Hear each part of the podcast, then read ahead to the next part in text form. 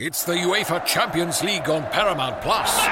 Europe's top club soccer tournament. Champions versus champions. The best teams facing off in the knockout rounds. Magnificent! And it all takes place while you're filling out financial reports at work. In the middle of your day, in the middle of your week. So use that second screen. Call in sick. Do whatever you got to do to tune in Tuesdays and Wednesdays. Nobody watches the UEFA Champions League like us. Stream every match live exclusively on Paramount Plus. Should you ever set foot outside of the hotel, you will be shot. Don't miss the new Showtime limited series based on the international bestseller. For the last four years, I've been a prisoner. Why are they keeping you here? Starring Emmy Award winner Ewan McGregor. This is the brave new world that you dreamt of. Be very careful. You are still a prisoner here. Everything in this new world comes at cost. This is still my country. A Gentleman in Moscow, now streaming on Paramount Plus, only with the Paramount Plus with Showtime plan. Welcome into another edition of On the Beat Live. I'm Tommy Ashley. That's Jeremiah Holloway, Adam Smith, and of course, the man that makes it all run, John Bauman.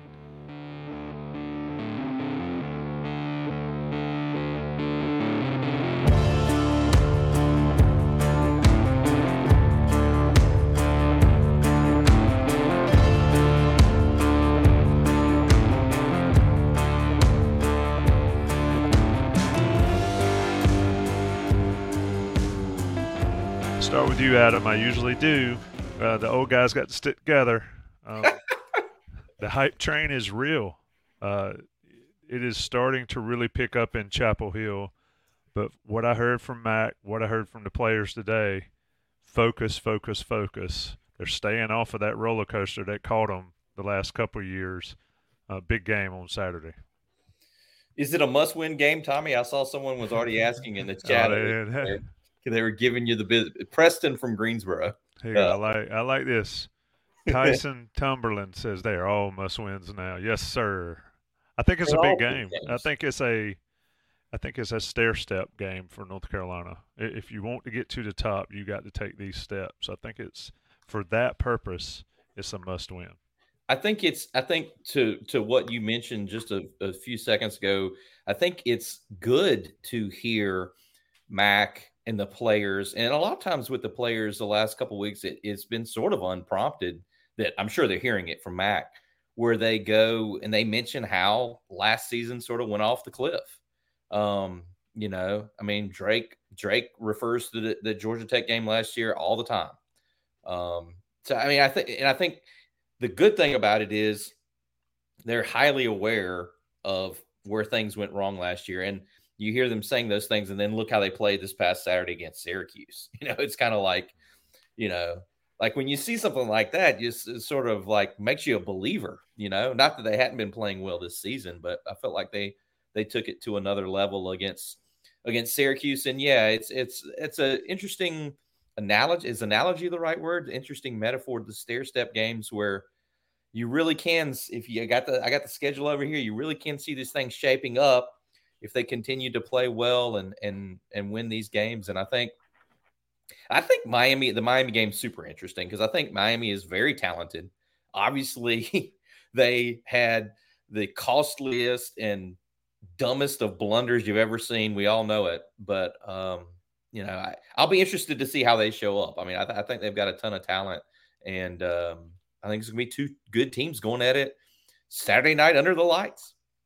Yeah, finally get to see those high dollar Kenan Stadium lights uh, in full effect the blue lights, the Jordan lights, and all that stuff. Jeremiah, um, I listened to Miami coaches on Monday and then their players today as well. Every one of them, to a man, says they turned the page and all that. Um, it was interesting. Uh, some of the media members were not going to let it go, especially to the point where one of them asked, uh, "Do you still have faith in Mario Cristobal?"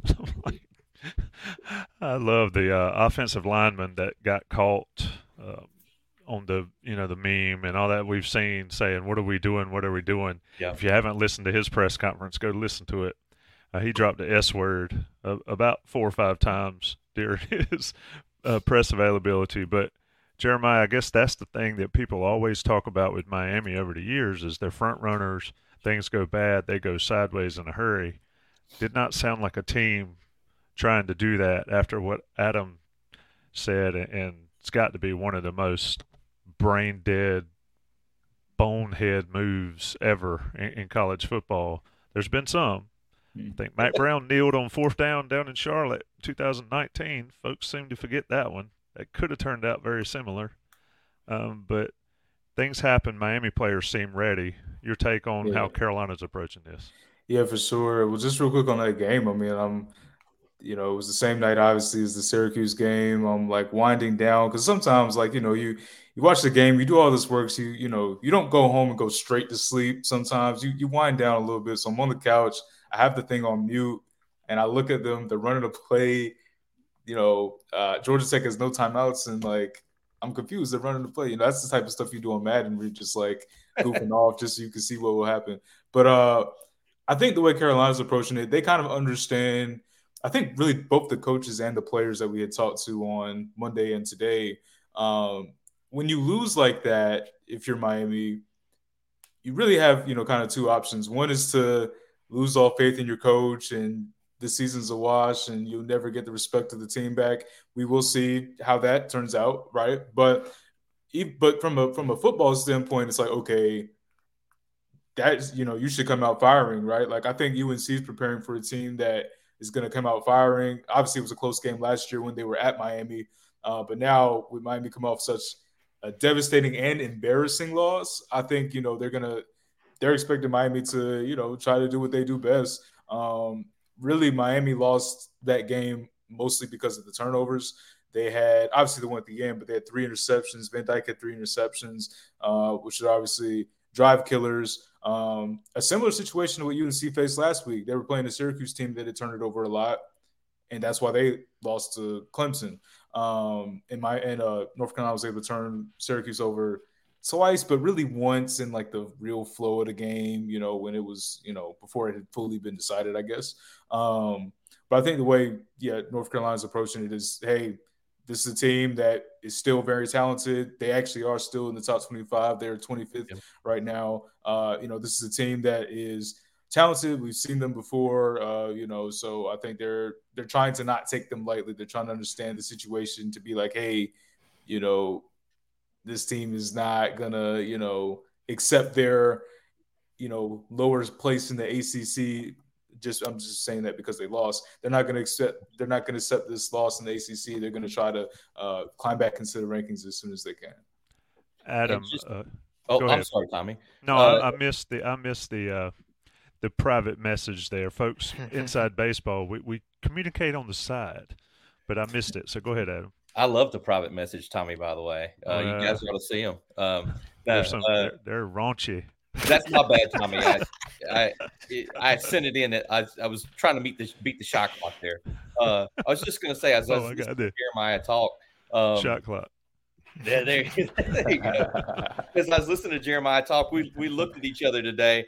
Uh, it's like exhibit number one hundred thousand of what just a regular dude Drake Maye is. Where we were talking about the Miami Georgia Tech debacle, and he was like, you know, I turned the game off. you know, like because why wouldn't you? You know, like Yeah. you, he said. He said when Miami got the ball back and and it was effectively over, he turned it. He turned it. You know, and I thought, yeah, I'm sure so many people did. And then he said, what did he say, Jeremiah? He said, then I realized social media was starting to go crazy about what was happening. And I think he said his phone was blowing up or something. yeah, right? like uh, so like everyone else probably like Jeremiah's got the game on mute. Drake Maye's turned it. We can confirm that Mack was on the couch. Uh, we weren't sure. That's hilarious. we weren't not sure the if he was on recliner, not the recliner. Yeah. Mack, if you're listening, I have a recliner and it is worn out because I sit in it all the time.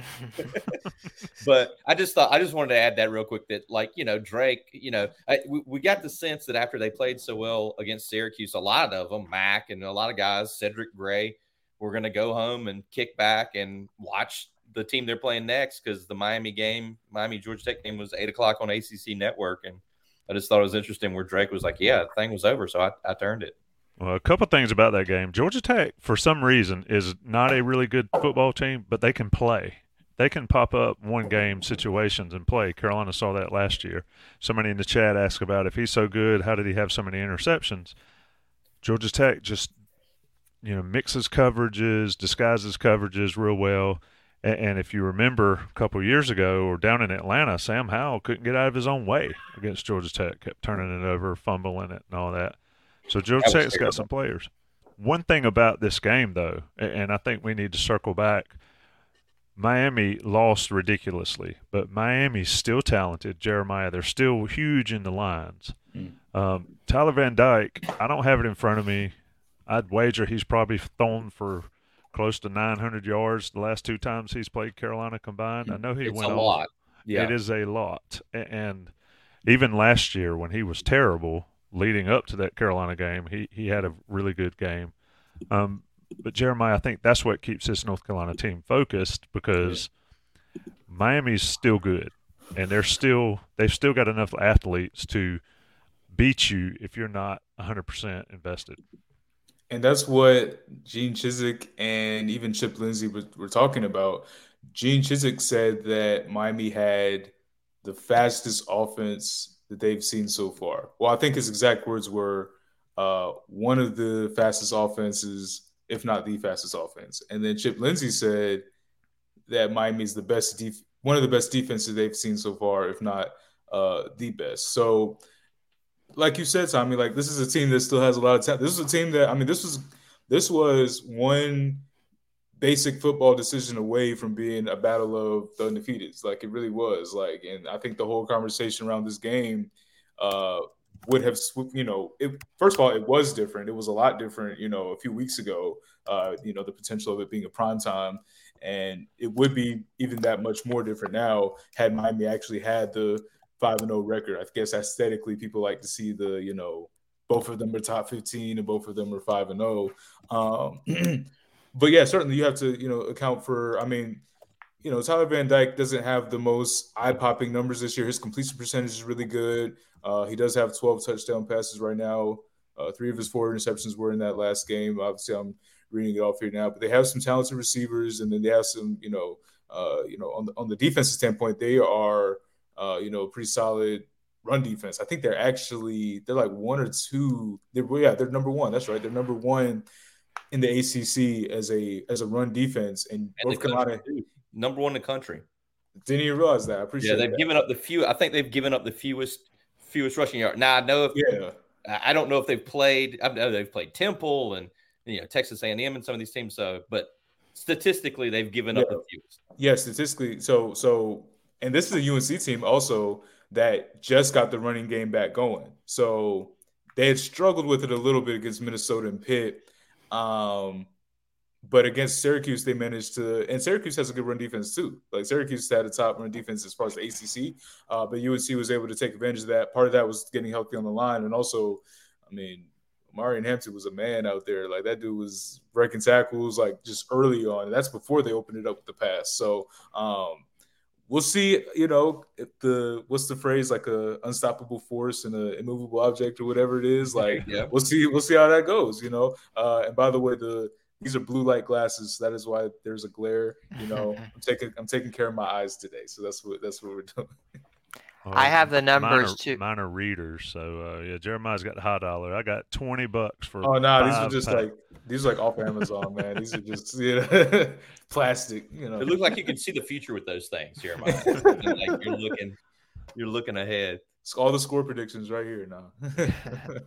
I've got the numbers here as well for uh, Miami's quarterback. The last two years, this has been a little bit of a get right game for Miami because in 2021 they came into North Carolina. They were two and four at the time, and they scored 42 points.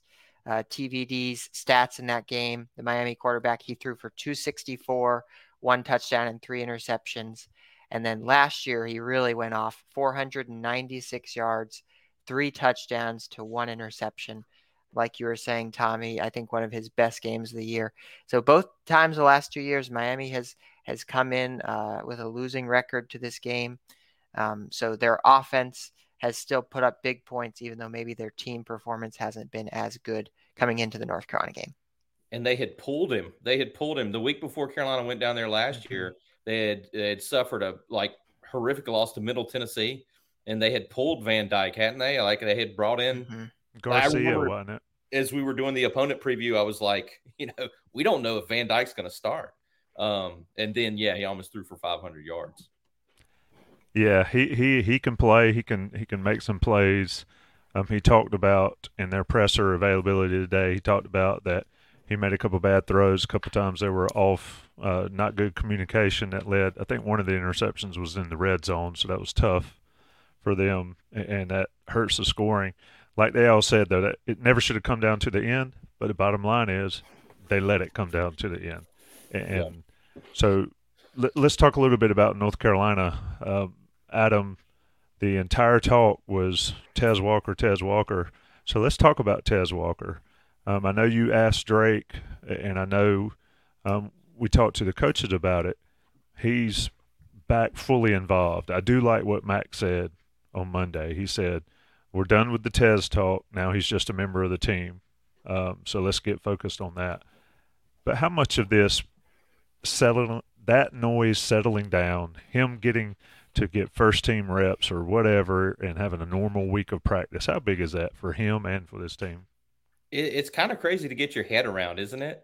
Like if you think about like yeah, you think about the turbulence just sort of settling in. There there Tez Walker is today is what Tuesday and Tez Walker is by all accounts going through a normal game week, you know? He's not on the scout team. And like it's it it's I guess it's not that it hasn't been that long since that it was August the 8th. We were all there. You remember? Thank God you were there, Tommy. Uh, you know, you're getting these guys on camera um, that day doing immediate reaction. I was sprinting to the inside Carolina office. I ran. Uh, I, I, really did. I ran. like, um, but it, it's it's it's sort of sort of fascinating to think about. And and yeah, so last week, obviously, they find out they get the news, which I thought was kind of shocking in a way, um, on Thursday. So um, you know, Jeremiah has asked about it this week. We've asked about it this week. It's kind of in, interesting the way that the cram session that went on mm-hmm. to try to get him ready. Mack has said several times, uh, Tez and Lonnie Galloway immediately went down and started working on the whiteboard. Like Lonnie was immediately going through there, and um, I'm sure our audience has probably watched the Chip Lindsey video. Chip Chip was saying to us the other day that he stayed up all day Friday. You know, which you know but when you get to Friday, usually uh, you're sort of everything's installed, obviously. But he's talking about Friday. He's working on ways to when to get Tez in, personnel packages, ways to use them. And he said Friday night he was still working on stuff like that. So, like, I mean, we're talking about 11th hour stuff. So, yeah, I mean, I think the dust in terms of Tez is finally settled, which is, again, it's sort of an amazing thing to think about. And, yeah, now like now now it'll be interesting to see. I, I, I thought the way like Carolina went about it last week was the right thing in terms of not starting him. Um, I, I, I think everyone agrees he's the most talented receiver on the roster, even with Nate McCollum, who's a super talented guy. Um, and you know everything we have heard for months was he's UNC's second best offensive player behind Drake Maye was what we've heard around the program, the coaches too.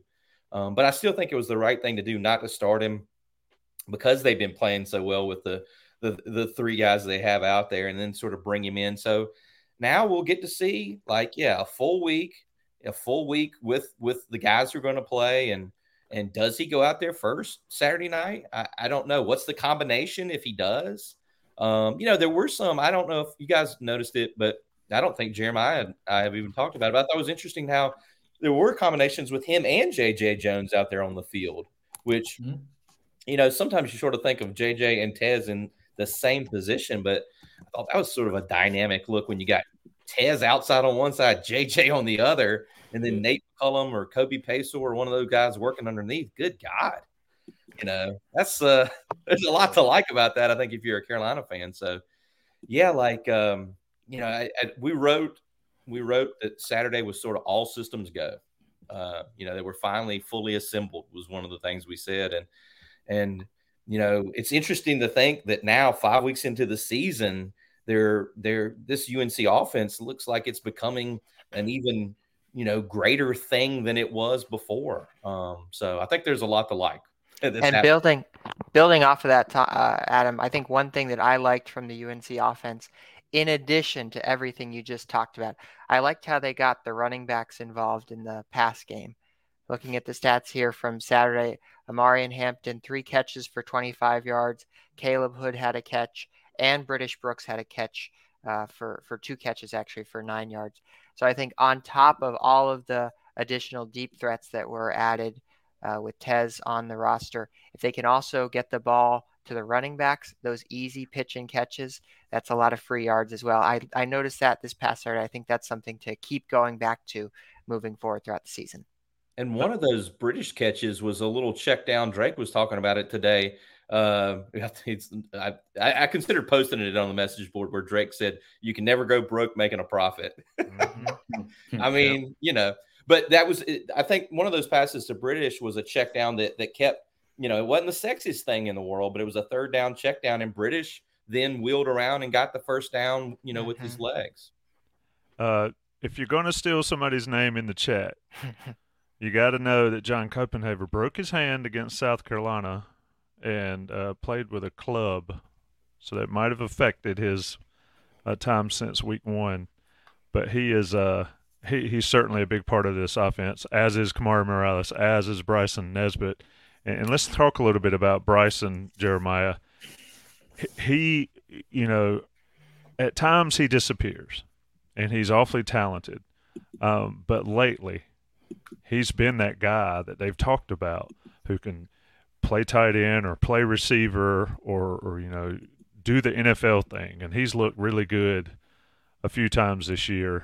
Touchdown pass last weekend. I, I think he's a guy that can make a lot of noise that we might not be talking about in the lead up to this Miami game.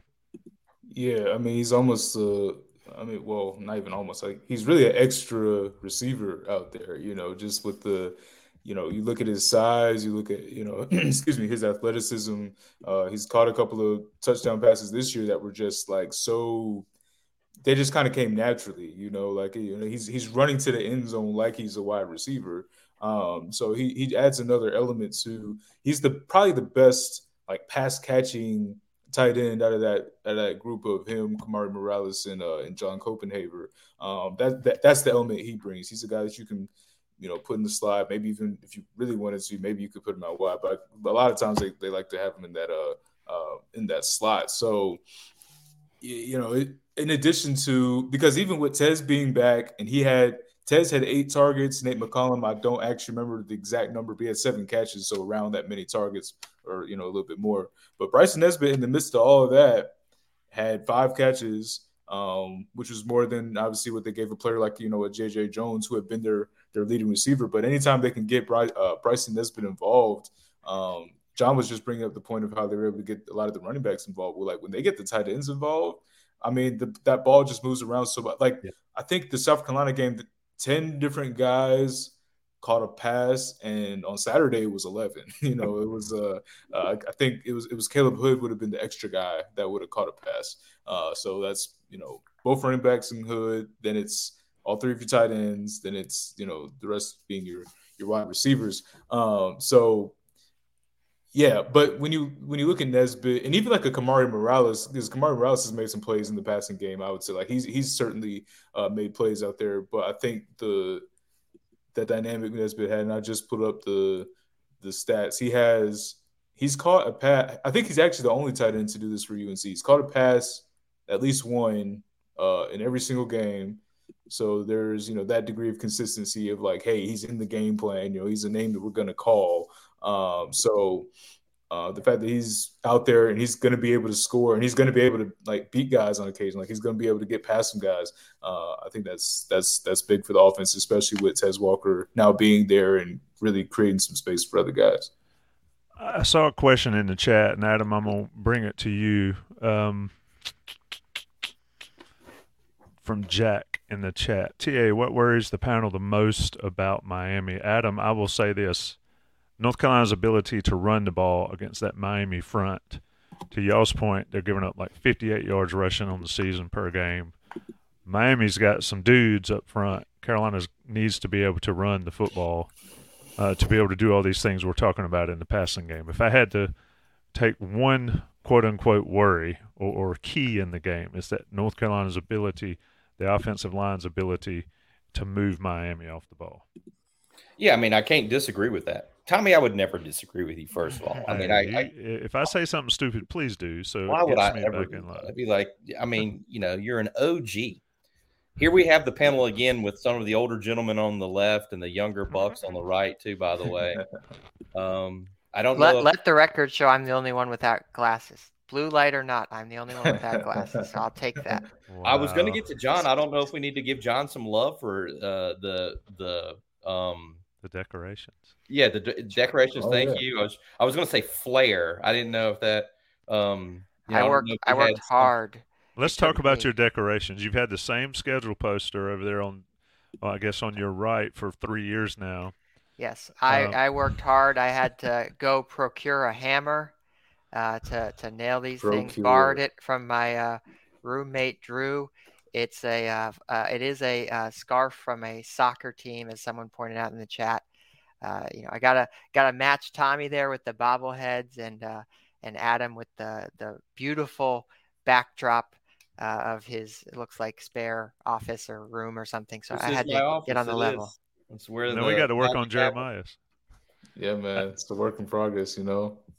I uh, yeah, I had to do something, um, but beyond all the bobbleheads and and the stuff is a lot of junk in the bonus room. It's got to get cleaned up. So, but yes, John is uh John makes it clear that he's the the one without glasses. So but we, I wanted to salute him because I know that I had heckled John a little bit out of love. Obviously, John's like a younger brother to me, um, Johnny boy. Um, but uh, we that is something I had overlooked, I believe, last week. John That's was right. how the improvements that you'd made to your it day was, four. It was the big premiere. That's what I did on the bye week. It took me a whole week to hang this, you know, this scarf and the poster behind me. I was all excited to talk about it, and and no one noticed. Not even the chat noticed. So I'm glad it's getting some love tonight. Yeah, you got some love tonight. I see a Team Young Bucks post in there. You know, don't sleep on the old dogs though, either, uh, Adrian. Um, you know, I'm, I'm, reading them. I'm trying to keep up, read them in chat. Shout out to the 357. That's that's a, a relevant number with people calling us old. Adam, we, we get them, get it out and clear people off our lawn. Uh, you, you know, shout out to everybody. It's kind of hard to keep up with the chat, so. Uh, it is perfect that John's helping me do this. And I failed to mention earlier, and I'm going to go ahead and do it Johnny T shirt and JohnnyT-shirt.com. Um, maybe we can get Johnny T shirt to give John and Jeremiah some more swag for their walls um, so they can have some relevant information. Maybe maybe we'll hang an IC banner or something up there as well. But Johnny T-shirt certainly takes care of all the Inside Carolina Premium subscribers, and it's football season, but it's also chilly and it's a little chilly in Chapel Hill, and it might be. So go by there and get your crew neck sweatshirts or your long sleeve T-shirts or anything you want for NIL. Um, if you need some glasses, I'm sure they've got some Carolina blue shades in there. Go check them out. All the stickers you need, everything you need at Johnny T-shirt. If you need Carolina gear, it's Johnny T-shirt. And like I said, 10% off your order. Premium subscribers. National guys will pay the bills on the audio side. It's on the beat live. UNC awaits Hurricane Hello, everyone. It's Micah Richards here. You might have seen me on CBS working on their Champions League coverage over the last couple of years. I wanted to tell you about an exciting new podcast that I've been working on. It's called The Rest is Football. It's me, alongside Gary Lineker and Alan Shearer, two absolute legends of the game. The show combines topical debate from the world of soccer along with outrageous tales from our careers. And I mean, outrageous. Just search The Rest is Football wherever you get your podcasts. All the best from Big Meats. When you have sports mixed with your pop culture, along with humor and celebrity interviews, your earbuds are enjoying The Rich Eisen Show. Dan Orlovsky, are you still a Jayden Daniels is the best quarterback available in the draft guy? I think the three things that make it stand out for me are number one, I think his ball placement versus man coverage is the best in the draft. Every quarterback in the NFL is accurate. He's got the best on tape. Number two, most transferable stuff to the NFL. And then I think the third thing is pocket peace. Search for The Rich Eisen Show on YouTube or wherever you listen. All right, guys, we're back. It's on the beat. This is always a uh, a fun show for me to do because it's kind of laid back. You know, it's not it's not stressful. Um, you know, we got imposters in the chat cutting up. Um, at least we've avoided all the other stuff. Um, that we've had in the past. Somebody will remind me. Jeremiah, I don't know if you remember, we used to have a bunch of porn bots actually. I was going to say, don't speak it into existence. Yeah, I know, really. wow. we'll find out if it's true. Um, send money. Let's see if it comes through. But anyway, let's talk more about this this Carolina Miami game. Let's sort of put this in perspective, Adam. Um, a lot of people are starting to talk about '97. I, Yeah. Think I think that's a little bit jumping the gun here. Mack made a reference that that '97 team had the number one defense in the country. Um, but your take on on how it is going into this Miami game, it sort of feels like a a little judgment nightish type thing. Absolutely does, and I think, um, yeah, yeah, I do think '97 is somewhat premature, but I think what what we're getting into here with this is um, the perfect start. Like Carolina, this Carolina team hasn't lost, and each week as you go further along that path, you're sort of inching closer to '97. As we all know, they started eight and zero, and across the last hundred years, I looked it up because I'm a nerd. Uh, I, it, it is a hundred years. I wanted to make sure. I know that's what we've heard forever, but um, that we don't want to discount the 1914 UNC team that started 10 and 0. Uh, and then I don't know what happened to that 14 team. I don't know if they got too big for their britches, um, but they gagged in the season finale at UVA and lost, and they they they were not able to finish with a perfect record. But if you take the 19, well, 1914 was more than 100 years ago. Across the last 100 years, the best start in UNC football history is 1997 Mack Brown's 8 0 team um, that ended up lo- only losing one game and dominating that Gator Bowl. Um, and, the, the, obviously, the game they lost was Judgment Night. That's what they called it, didn't they, Tommy, in 97? It was uh They called mean, it that. Uh, yeah, it was Judgment Night, and it was over in the first quarter. Um, but the atmosphere leading up to that game, anybody that was in the chat that was there can verify this. The atmosphere before the game, leading up to the game, game day was there, uh, Yeah. and, and then you had the pregame, and then the game started, and it was pretty clear that even though Carolina was what fourth in the country, fifth in the country, or whatever, One in four, I believe, right? Is that correct? It was not very competitive. Um, it sort of showed the separation that Florida State had, which is different this year. There's no crazy teams like that. But yeah, it was Judgment Night, and they were judged harshly, but still That's had a great Florida year. State was Florida State, and um, I was a student then, and um, some of my buddies still talk about it because you know we had gotten there so early to try to get in when the, the student gates opened that I remember they opened the student gates and it was one of those situations where like you're like at a concert where you're moving and you're not moving your feet you're being carried like by the by the it was kind of like oh my god this is really happening.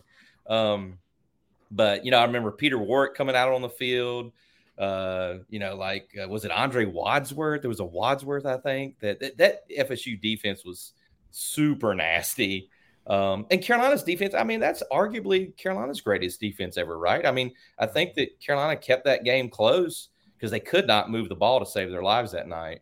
Um, but I mean, that was hey, that was Bobby Bowden. I mean, that was that was when you saw those spears on those helmets and you got concerned, you know. But um, but yeah, to bring it back to present day, I I I, I do think it's somewhat premature, but I think the parallels are starting to form because of the perfect start, the stakes that are becoming involved. I mean, we this Carolina team is a player in the ACC race. I mean, they're they're, a contender, um, and you know it's sort of a weekly elimination battle royal to see who's going to fall. You know, is Louisville going to lose? Is FSU going to lose?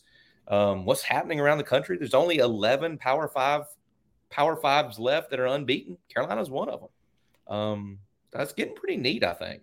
And I think to go right along with that discussion, Adam, I wanted to talk to this group about UNC's strength of schedule because I think those that's been one big talking point for those who are trying to poke holes in UNC's resume thus far.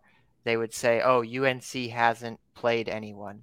Um, so you know, on ESPN's strength of schedule metric, uh, you can you can look it up on ESPN.com. It's a free stat, but they have UNC ranked 90th between Massachusetts and, and Kansas State. This is not the toughest schedule that UNC has ever played to start a season. But on the other hand, too, right? You know, Mack Brown has referenced the fact that they've beaten multiple Power Five teams. They've beaten a team from the SEC, from the Big Ten, from the ACC. Um, so I'll actually throw this one back on you, Tommy, first to start. Do you think UNC has played, or how would you sort of think about UNC's schedule to this point? Have they played a challenging opponent yet? Is this an impressive set of wins so far? Or do you think this is still a case where maybe UNC hasn't played a really good team quite yet? Mm, you said ESPN had Carolina's strength of schedule to this point as 90th? Yes, 90th. I'm looking at PFF. I clearly don't know how to read these. PFF has it 11th strongest in the country to this. It might say something about ESPN now. Carolina's remaining schedule is 100th in the country. Uh, but, you know, I think they've beaten South Carolina, Minnesota, and Pittsburgh. And then they destroyed Syracuse. And none of those games were close. How many times last year um, were, was North Carolina sweating out? Drake Maye needs to save us, you know, kind of like Luke, save us, a Star Wars moment, and it was like that every year. Um, the App State game was it was you know one of those things. This North Carolina team's beaten who they were supposed to beat, and they've done it handily. I don't think you have. Uh, I don't think you have to to debate that. I mean, you look at Miami. Who's Miami beating? They beat Texas A&M. That's it. They beat. They lost to Georgia Tech. Georgia Tech's ranked what? I mean, at this point in the season, the crazy thing is, is it'll all shake out. You know, Adam, you can. You mentioned Louisville. I mean, Louisville's got the easiest schedule, one of the easiest schedules in the country, and especially in the ACC. Does it matter if they're in Charlotte? You know, none of that matters no. as, as, long as it's, you win. It's not the NCAA basketball tournament. Yeah. Yeah. I mean, they're not going to be not, seeded don't need six. RPI and um, exactly. yeah. Jeremiah, what do you think about that argument that Carolina hadn't played anybody? I think it's BS, to be honest. Well, I mean, relative to what? Because and you actually kind of touched on what I was going to say when you brought up Texas A&M and Miami playing Texas A&M. I mean, like I don't know, like it's been four, it's been it's been five games. You know, they not exactly enough time to get to the CFP or you know the thick of the ACC schedule. Like you really just have to play who's in front of you. I mean, I think some of these teams that now like now to really address it, South Carolina's two and three, uh, App State, they're a solid team. They're not a P five team. Minnesota, I think, what are they three and two now? Um, and then you have, I mean, Syracuse was a, was a really good team going into them. I think Syracuse is their best win, and then you have oh Pitt. Pitt has not been great. Okay. Um, but at the same time, I mean, you you have to take care of business with the teams you play. And honestly, the fact that the games haven't been close says more to me. I, I, it would be one thing if they were playing, you know, that schedule or maybe even a more mediocre schedule than that, and they're skating by by like a touchdown or ten points or whatever. But I mean, they're they're handling business against teams that they're better than, which is what you would want. Um, so uh, I think that's probably the more important thing to look at. Um, but I don't know. You look across across the ACC. There have been some teams that play better teams, like Florida State opening against LSU. Uh, Duke and Louisville have played Notre Dame. Uh, Tommy mentioned Miami and Texas A&M. I'm sure there are a few others. So I mean, you can certainly say that it's not been like I think the teams that are remaining on this schedule are better than every team that they've played so far. Um, that is 100% true. But at the same time, if you are winning by multiple touchdowns against teams that you're better than, right? That's exactly what you want. What's been the complaint about UNC the last several years, right? They they play to the competition. That's what a lot of people say. They lose to teams that maybe they shouldn't lose to. Well, you're five and zero, oh and you're beating teams convincingly that you're better than, outside of probably uh, App State because they they needed overtime to beat App State. But I don't know. I think they're they're doing they're taking care of business. That's ultimately what you want to to do. You want to take care of business and I think Miami, like Miami right now, this is the best team to me that they're about to face. Uh, I think the next best team after that uh, is Duke. Like I think Duke probably is better than Miami in some ways, but like I'm just saying to this point, Miami will have been will have been the best team. And then I don't know. I mean, do you like do you continue on the schedule after they beat Miami and say, oh, but they only have to play Virginia and Georgia Tech? I'm, i mean, they have to play somebody. Like they they have to play somebody. Like there's a lot of overlap in the ACC too with a lot of the teams that you um, that you face. So um, I won't say, look, I won't say that UNC has beaten any, you know, ACC contenders or CFP contenders. Nobody's saying that, but at the same time, if you're taking care of business, if you're doing what you're supposed to do, uh, you know, against the teams that are on your schedule, I think that is a good read on a team, uh, just as much as you know the caliber of opponents that you've played. It's like Carolina beat Pittsburgh and broke Jer- Jurkovec. I mean, is that Carolina's fault that he's falling apart? I mean, I'm, yeah. I'm not sure what the pro- uh, prognosticator. You know who I'm talking about. John, you can sc- share that link I sent to show it. Draft uh, PFF has it 11th strongest schedule to this point in the schedule. I mean, in the season. I can't read that, but it's on there.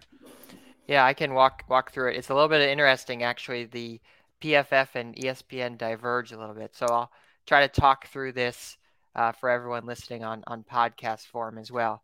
So PFF has UNC with the 11th hardest strength of schedule to date and the 100th hardest strength of schedule remaining.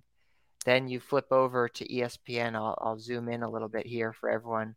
This is uh, like a at, class at yeah, home, really. like a Zoom class here. UNC has the ninth best strength of record according to ESPN, but the 90th strength of schedule and the 53rd uh, remaining strength of schedule. Uh, I have this highlight stat highlighted here. This is game control. Jeremiah, I think that gets to what you were talking about. UNC ranks eighth in game control this season, right up there with some really good football teams like Oregon, Washington State, uh, Notre Dame, Texas A&M. Um, so there's, you know, that's I think speaking to what you're talking about, Jeremiah. You know, your ability to actually play well in, in some of these games. Um, I wanted to bring up one more point too about the quarterback specifically, because that's another thing I've heard. You know, UNC hasn't played, you know, any really elite quarterbacks, but I think you have to face the slate of quarterbacks that you have on the schedule, and you know, you've already gotten by Spencer Rattler, Garrett Shrader. I mean, those are two, I'd yeah. say, at least quality ACC quarterbacks. And you go down the list. I mean, who UNC has left is not that impressive as a, of a slate mm-hmm. from a quarterback perspective. You know, Tony Muskett, Haynes King from Virginia and, and Georgia Tech, respectively. Riley Leonard, who could potentially be hurt. And then there's Cade Klubnik and, and, and MJ Morris as well to end the season. So I think to maybe wrap this up a little bit, you have to just play the teams that you have on the schedule. You don't, there's no, uh, you know, uh, you you just get the schedule you're presented, and UNC has dominated against that schedule. So I think this argument that UNC hasn't played anybody doesn't hold a lot of water. Well, my thing also, just real quick to to go off of that, it's like, well, if you face a team, let's say they're four and one, like Syracuse was, and you beat said team, yeah, like their record goes down too. So the the strength of schedule and the strength of record numbers are like gonna fluctuate just as soon as you play a team. So I don't know, like does a win become less impressive after you get said win? Because now that team is worse based on like I don't know. Like it, it it goes so it goes so up and down to me. And you never know like what these teams go on to do later in the season. Like some wins age well better than others. So it's really just like you know it really kind of does come down to a week by week thing. Obviously you know if we're talking about a top 25 team that's probably maybe that's different you know depending on who we're talking about but sometimes it's just like I mean yeah would you rather them lost to Minnesota? Like, would that say more to you? I don't know. I don't know. But. Well, do you think NC State cares whether Riley Leonard plays or not on Saturday? You know, right? If, if you know, they don't want him to play. Uh, yeah, absolutely. I mean, like I wish him well, but you know, we'll see you Monday, not Saturday. So I hmm. mean, North Carolina's beaten handily who they're supposed to beat, and that is a step up from where they've been, where this program's been, and that's why I called this game another stair step type game because this is another game against a, a good quality team. And what's funny is everybody wants to say Miami's trash because of the dumb coaching move. I mean that is ridiculous, and and that's where you can get lost in the hype or the or the social media side of everything. Uh, this team will be ready to play. I started some questions. Let's see if I can find some. Thomas Coons, who wants this one? Is Cavazos the type of player that can take over a corner spot when 100%? Uh, Adam, take it. Uh, I don't think so. Not in this current form, but I think he's a quality backup and quality depth when he's out there. Yes. Uh, I don't want to be mean to Legend Cavazos. Um, no, I don't. I don't think. I think if he's starting, that's not uh, great in terms of the other personnel they have out there. I think Marcus Allen is playing tremendous. Um, you know, I think Tayon Holloway is making progress. I think Armani Chatman is a pretty nice piece to bring off the bench. We can bring off a guy who's played that much football and uh, plug him in there. I mean, the the the amount of depth this defense everywhere but linebacker and Amari Campbell had an interception the other day. It's it's just an impressive amount of defense that they got going on. But I I don't think Cavazos is going to be uh, competing for a starting spot here in the next couple weeks. Jeremiah, I got a question for you. If I can get back to those, and I think this one's relevant. Uh, James Ludeman says, will, will, we see a third man dedicated to the shield for any punts this week, or can they short up with just two back there? Mack mm-hmm. said um, it's a one person mistake on both of them. I believe it was McKethan last week. Who He's was gone. it? He graduated. It's it was Malik McGowan at McGowan. Pitt. My bad. My bad. Uh, Jonathan Ador- it's it's fine, Ta. I mean, you're. Well, that's a big man. I don't want to. Yeah, he didn't mess up. You did great. You had the M's. You had the M's and all. I mean, you were. I had the Mac, the the McKethan, and the McGowan. Either way, it was Malik McGowan at Pitt. It was Jonathan Adorno against Syracuse. Weirdly enough, they did the three man shield at Pitt, and then they did two man shield against Syracuse. Neither worked. So Jeremiah, what you think about oh, that uh mm-hmm. that shield type punting thing? I've seen it so many times across college football. Yeah. Um, I don't necessarily like giving guys free run at the punter. I'd rather block them at the at the line of scrimmage. But anyway, yeah. anything changes punt punt I guess punt coverage for North Carolina this week. You think? Yeah, we're gonna have to enlist the great uh, Pete Lembo. You know, out here, uh, special teams goes to South Carolina. I know he'd have all the answers and thoughts on that, man. Uh, no, I think to me, I mean, kind of to Adam's point, if you you've run the with the two, you run with the three. I mean, like it's you want part of you wants to call it an anomaly, but like it's happened twice. But like almost the fact that it's happened twice is just like you know that makes it more of an anomaly because like hey, this doesn't happen twice in back to back weeks to the same team. Um, it's tough. I mean, I I think that what you'd want to do from a, a, preparation standpoint is if you can roll with two and have an extra guy like up there, you try to roll with two if you can and just like rep as much as you can, like, you know, the best guys uh, in a two man shield and just kind of like, you know, run it like that. Cause I guess if you have an extra guy back there, um, it's you you allow for, you know, maybe like an extra guy from the from the opposing special teams defense to, you know, get back there quicker, I guess. Um, but so I don't know, like you know, it's it's you just gotta block honestly just block better, really. Like I know that's easier said than done, and I'm sitting here, I don't have the, you know, you know scholarship to do this, but um I think from a preparation standpoint, if you can roll with two, uh, and basically also I, I, had a chance to, you know, uh, kind of get a little bit inside on that play. They they do it all the time, but that was like a rugby style punt. So he's punting on the move. Uh, I don't know if that had an impact on it. If that, you know, the fact that he was kind of in motion gave them more of a, I don't know, I don't know, but uh, that was the the style of point that they were, uh, you know, trying to go for. But the fact that it's happened twice, I think there's certainly got to be a heightened emphasis on it, and you got to just send. I think you'd probably go with a two man shield if you can, just just and, and just make sure that you know you're you're shoring up the. Even if I mean, even if you're your guys up front before they even get to the shield have to do what they got to do. Whatever. I don't know. Um, you know, I'm not I'm not going to pretend to be an expert on that at all. But um, if you can go with the two, to me, just mathematically, I think that's probably uh, you know the best available uh, best available option. Here's the problem, and people in the chat and Jer- and John, I see your uh, comment to me in the side, um, but people in chat said, "Does it matter if you just hardly punt?" Well, I mean, if you punt once and it gets blocked, that's not good. That's not good. And if you punt twice and one gets blocked, it's not good. And uh, Yeah, it's a disturbing trend, I would say. I mean, Yeah. I, I think the UNC offense is super high powered, but I think it's a bit of a, I think it's a concern. Yeah, and Yeah. Mack talked about last year, and this goes to another question that was in the chat: Is it Coe or Burnette? Well, it's going to be Burnette from here on out. Um, but Mack got to the point last year where they thought about it, they just might have to go for everything because they couldn't kick a field goal. That's certainly changed.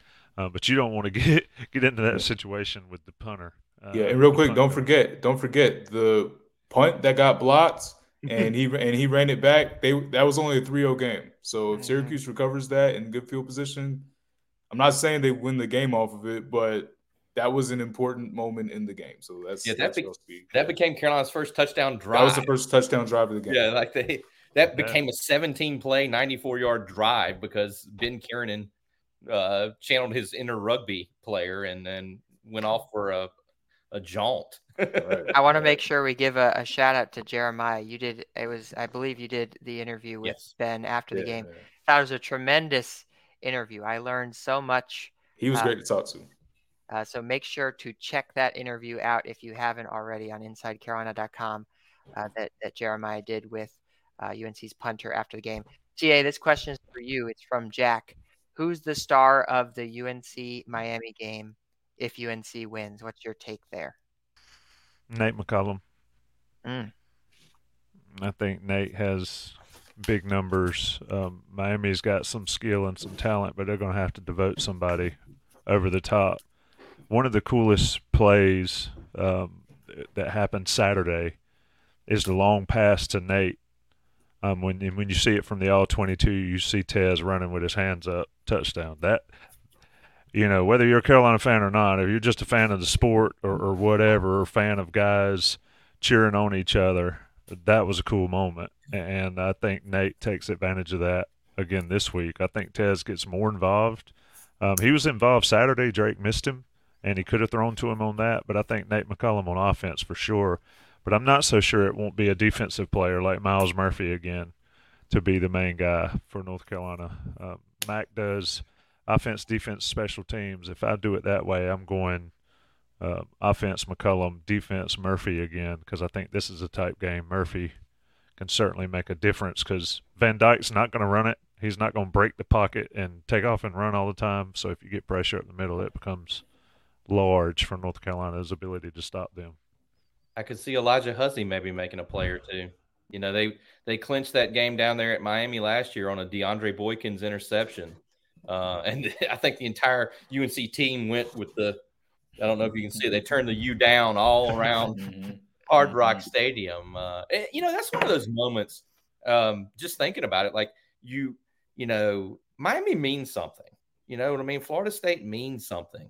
Like even that Miami team last year went five and seven, but it's still cool to beat them. And like I remember that reaction when Boykins picked that ball off. I was like, you know, this is still like this is a meaningful thing to to beat a team with that sort of um, status. You know, as Miami has in in college football. Yeah, and, and people always remember the 2004 game or whatever like that, but the fact is, and this is another big thing in this game, North Carolina's dominated Miami in the last four years. Uh, I mean, in the win column, it's four straight.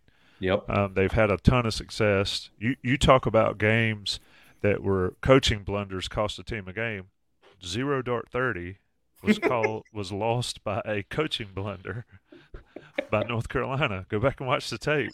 I I probably lost a vocal cord yelling that one. Um, but anyway, uh, so it's been an interesting series, and I like when Miami comes to Chapel Hill. The fans can be um, little Miami sometimes, but they're usually pretty cool. And, and you mentioned Huzzie, and let, and let me mention this before I forget, and we'll talk more about it with the game plan later in the week. Xavier Restrepo is Miami's best player. He is Tyler Van Dyke's Josh Downs from last year. Yep. He looks at him every play. He plays in the slot a lot. Huzzie gets on him. That's going to be a heck of a matchup to watch. That'll be a number one matchup to watch in this game. Yeah, get your popcorn ready for that one. Yeah, Uh, you will find out um, real quick if if Huzzie is who we think he is. Um, I think he is, but this will be a great matchup for him to show it. Uh, let me ask you this. Garrett Chapman asked Jeremiah, who does Miami resemble most from teams Carolina has played so far? It's a tough one a little bit.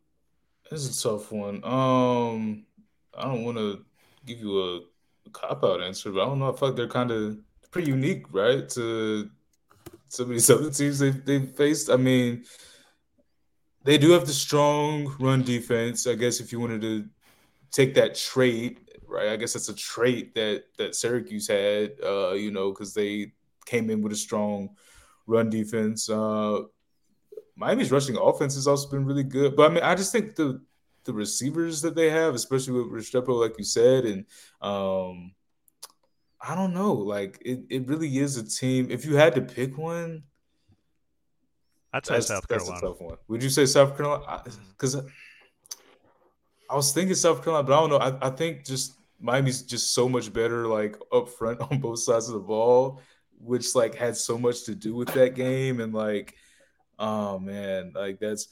I mean, is Van Dyke probably? I think Spencer Rattler is probably the best quarterback like on UNC's schedule. Um, but would you say Van Dyke is probably the second best that they faced at this point? Not I mean, the app quarterback looked pretty good, but I think he looked really good. Yeah, I think Van Dyke is is pretty decent too. I mean, but Carolina didn't made him. I mean, Carolina smothered. Carolina made him look bad. Yeah, Yeah, I'll I mean, they- yeah, yeah. The difference in people forgetting Rattler, Carolina beat Rattler to death, and he still threw for what? Three hundred. It was over three hundred. It was over. He was thirty for thirty nine. I mean, and Rattler has had like good games after that too. That's probably why I say like he he went on Yeah. to like show. Oh wait, like if if he has time to throw and he's not like you know on laying on the fifty yard line, he can complete some passes. Um, yeah. So I don't know. Maybe like defensively, Syracuse just because of the traits they have, and then offensively, maybe South Carolina. I would say. Interesting take. Let me. Uh, we're going to wrap this one up. I didn't even. Time flies when I'm talking to you guys, but I, I want to uh, take a second. This last segment, and John's going to be the highlighted one. It's going to be sponsored by Congruity, another one of Inside Carolina's podcast sponsors. They're North Carolina-based national coverage, local presence, personal support, straight from the Tar Heel State. We say shop local. We mean it at Inside Carolina. Whether it's Johnny T-shirt on the front end congruity on the back end. They're empowering your small and mid-sized businesses, owners with uh, human resources and payroll outsourcing. They do all the hard work so you can grow your business. They take care of your people, and they do it all at a time with top-line technology, top-of-the-line customer service. Darren and Matt, those guys pride their company on the customer service they provide. They're obsessed with it, and they tailor make your plan for your business and they just take care of you. I mean, if you run a small business, it makes sense to hit up Congruity. So do this. Go to congruityhr.com front slash Tar Heels, fill out a form. Inside Carolina premium subscribers or Inside Carolina subscribers, period, get a free assessment on how they can take care of your business, how they can help you, how they can take care of personal, local, straight from the Tar Heel State Congruity HR, congruityhr.com front slash Tar Heels. John Bauman, you are on up. Are we gonna call this hot takes or rants or what you want to talk about here? This is the congruity rant of the week. I'm sure they'll be thrilled that they're associated with that as our presenting sponsor here. They didn't know what they were signing up for. We, Wait we minute, love our wait sponsors. We I'm love our sponsor. Our congruity, well thought out take of the week, There presented by you go. congruity. Personalized approach, John Bauman's well thought out thought of the week from the Tar Heel State. You know, Tommy, this this rant is about uh, the myth of Sisyphus. If you're familiar, the uh, man, the legend, who was sentenced to roll a boulder up a hill every single week, and then he would roll the boulder back down the hill. Sometimes that feels a little bit like football, especially from the coaching perspective. You know, you have to tell your team, forget last week. Last week is done. Turn the page. But we, none of us, as far as I know, are competing on Saturday. We have the ability to kind of take a second and appreciate. And I wanted to make sure we ended the show on this because this past game against Syracuse, The 33 point margin of victory was the largest at home against an ACC opponent since the Tar Heels beat Duke 66 to 31 in 2015. And even in that game, UNC gave up 31 points. This past week, UNC gave up seven to Syracuse. Before we turn the page and we talked all about Miami tonight, I wanted one last time to bring us back to just appreciate Tar Heel fans should really appreciate what happened on Saturday. This was one of the most complete games in UNC football history. From the perspective of myself, who's been following UNC for a long time, it's probably the best I've seen UNC play. You know, uh, on on one hand, the best I've seen them play since I've been alive. So one last look back. I wanted to end the show on that rant that we're so quick to turn the page in this business, and also so quick to criticize, but sometimes you have to appreciate. And the UNC football fan should appreciate what UNC did this past Saturday. Do we clap? That really wasn't a rant, John. I think that was a, um, you know, some deep thoughts with John Bauman. I want to see John. uh, I want to see you mad. I bet you we can see you mad at certain times, but that was not a rant. I agree with Adam. That was like, this is a let's rah rah team. Let's go. I agree with you. North Carolina played a heck of a ball game against Syracuse. Mm-hmm. The thing about college football um, is we talk about stacking wins, and coaches talk about it. You don't stack one on top of that, then then that one didn't even really matter. So North Carolina's in that boat this weekend uh, as they come in. And when you when you mentioned Sisyphus, I was like, I think I fought him on a video game or something one time. um, Is this the Oedipus complex? Yeah, really. I was like, think about the Roman Empire, John. As a God of War or some one of those video games. Uh, anyway, anything left? Jeremiah, give us your final thoughts. One of my favorite things, and if folks haven't watched our um, on the beat live from the Smith Center uh, from the bench at the, behind the Smith Center. You need to check that out on the basketball side if you're interested in some basketball takes. Um, Jeremiah kind of kept that one on the rails. So Jeremiah, I'm gonna let you take us away here. oh, man. okay. What do you mean, Tommy? No. I don't know. I was ready to chase the dude with the food. I mean, dude walks by with some kebabs or something in the middle. Oh the yeah, that's right. We we did have a yeah yeah yeah. It was a couple a couple dudes, interlopers. Right? Yeah yeah yeah. Came from some sort of event or something. You know, just uh, man. They're just having a Friday. You know, we're out there. We're out there on the internet. They're having a Friday. man. Final thoughts. Um, I, I think one thing that I, I do actually kind of want to say now I think about it. Um, we'll see how UNC looks with Tez Walker um, coming in with a full week of preparation. Uh, one thing that we did talk about and did ask about was, um, you know, you had to. This was a guy you had to kind of rush in, you know, two days before. You know, I don't even know if it was a full 48 hours. Uh, uh, maybe it was a little bit over 48 hours before kickoff. Um, so how is that? You know, so people aren't totally sure how that's going to look. But now, since you, you had him in the spring, you had him in the fall, you're going to start this week with him in the game plan.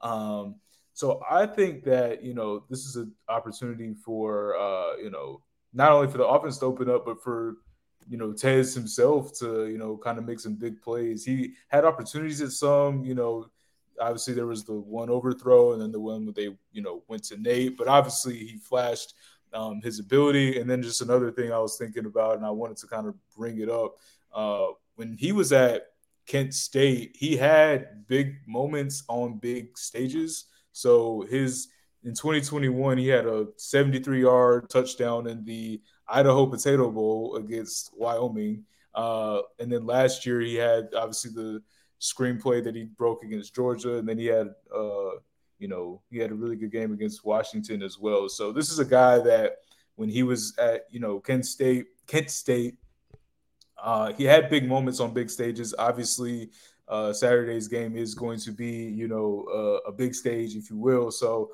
um, I don't know what the exact stat line will be, you know, or anything like that. But I, I'm expecting a, you know, a coming out party of sorts uh, you know, for Tez Walker now that he's back in the offense. UNC is going to look to go to him a lot. They look to him a lot uh, against Syracuse. Uh, a lot of those passes were shorter, didn't quite get, you know, more than 10 yards, any of them, but that was really just a rhythm thing. So I think uh, there's going to be a big Tez Walker play or two uh, against Miami on Saturday. Yep. Adam, final. I'm going to turn this up. You see, this is my new wave uh, minute glass. Go. It's hypnotic, PA. It's very hypnotic. Like I think I could. I'm trying to figure out what it me. To sleepy time with it. Um, I've got uh, I've got UNC 37, Miami 20. Um, it's a. I guess that would make for another convincing win for these Tar Heels, who have a lot of convincing wins this season. Everyone but the App State game, I would say. Um, but yeah, you know, you win this game. I noticed earlier Jeremiah had already counted it as a win because he said, you know, if the Miami win when he was talking about the schedule, he'd already had it marked down. Um, oh, did I? You, know, you just offhandedly said, yeah. Did I? Okay. Uh, when we were talking about going through the schedule, but um, oh. I mean, I think there's a lot to like about the way Carolina's playing. And uh, I don't know what type of Miami team is going to show up. They could show up motivated beyond belief. This could be the most motivated Miami team you've ever seen. I'm not a big believer in Mario Cristobal as a game manager or an in-game coach. I think he's a fantastic recruiter. I mean, he could be a nice dude. I don't know him, um, but you know, they're in some they're in some turmoil. You know, down there in uh, in Coral Gables. When you have the athletic director show up to your weekly press conference and he never shows up to your weekly press conference, you know, that ain't a good sign. Um, we're also get on me, my voice got high there a little bit, but uh, you know, it's it, that that's not great. Uh, but again, you could use this as motivating fuel and you could see Miami breathing fire. Um, either way, from what I've seen lately from UNC, I have a lot of confidence in them. This could be famous last words, but I think they win the game. I think they move to six and zero, and you're looking at UVA next, and uh, on the CW. By the way, we could we'll talk about that next week, I guess. Mm, um, right after Saved by the Bell, right? I mean, that's you know what we could give a, our our audience a homework assignment. Come with your best CW jokes next week, maybe. I don't know, mm. or you can email John uh, at producerjohn.gmail.com. But um, you know I've I've got it at I got I have got it. That's those, those are along a lot along the lines I'm thinking. 37-20 UNC. I think I think it's a game where Drake throws for 300 yards and you sort of have to rely on Drake. I don't know if you're going to get much in the running game. I could see Omarion Hampton maybe punching in a short touchdown run or two, but I don't think you're going to have you know what Carolina threw for 442 and ran for 202 yep. or something like that against Syracuse. That's unreal. You know, that's I mean, that is unbelievable production. Um, but I think it's I think it's a game that you sort of Drake Maye wins it offensively, and I think the UNC defense shows up again. Maybe you, you create a couple late turnovers from TVD. Um, so I got 37 20. We'll see what happens. One interesting take before I get out of here. We'll talk about this later. Um, Greg and I will have a next level with a Miami beat writer. Um, it's Chris Stock from Inside the U developed a pretty cool relationship with him over the last few years. Um, I'll be on his show after that, and then Jason and I will do a game plan on Thursday night. How will it be when another team though has a chance to prepare for Tez Walker in the week? Syracuse did not, and it was pretty clear they had nobody for him. How does Miami defend him um, and defend that deep ball? It'll be interesting to watch. Miami will show up, and I think they'll show up ready to play. Um, I'm not big on the front runner aspect of it because every team's different. Guys want to win, and guys certainly don't want to go out like that. I think we'll see a motivated Miami team, but I think this team, Preston in the chat, I think earlier said, this team's starting to feel a little different, and I agree with that. North Carolina football, Saturday night in Kenan at 7:30. It's been on the beat, sponsored by Johnny T-shirt and Congruity, Adam, Jeremiah, producer John, and 350, 360 of our favorite friends on Inside Carolina on a Tuesday night. Shout out to everybody. Be safe. See you next time. From the world of Sonic the Hedgehog, a new hero arrives. I am ready. Is there anyone stronger? No. Ha! Tougher? No. Funnier? I do not make jokes, I make warriors. Knuckles, now streaming only on Paramount Plus. Yes!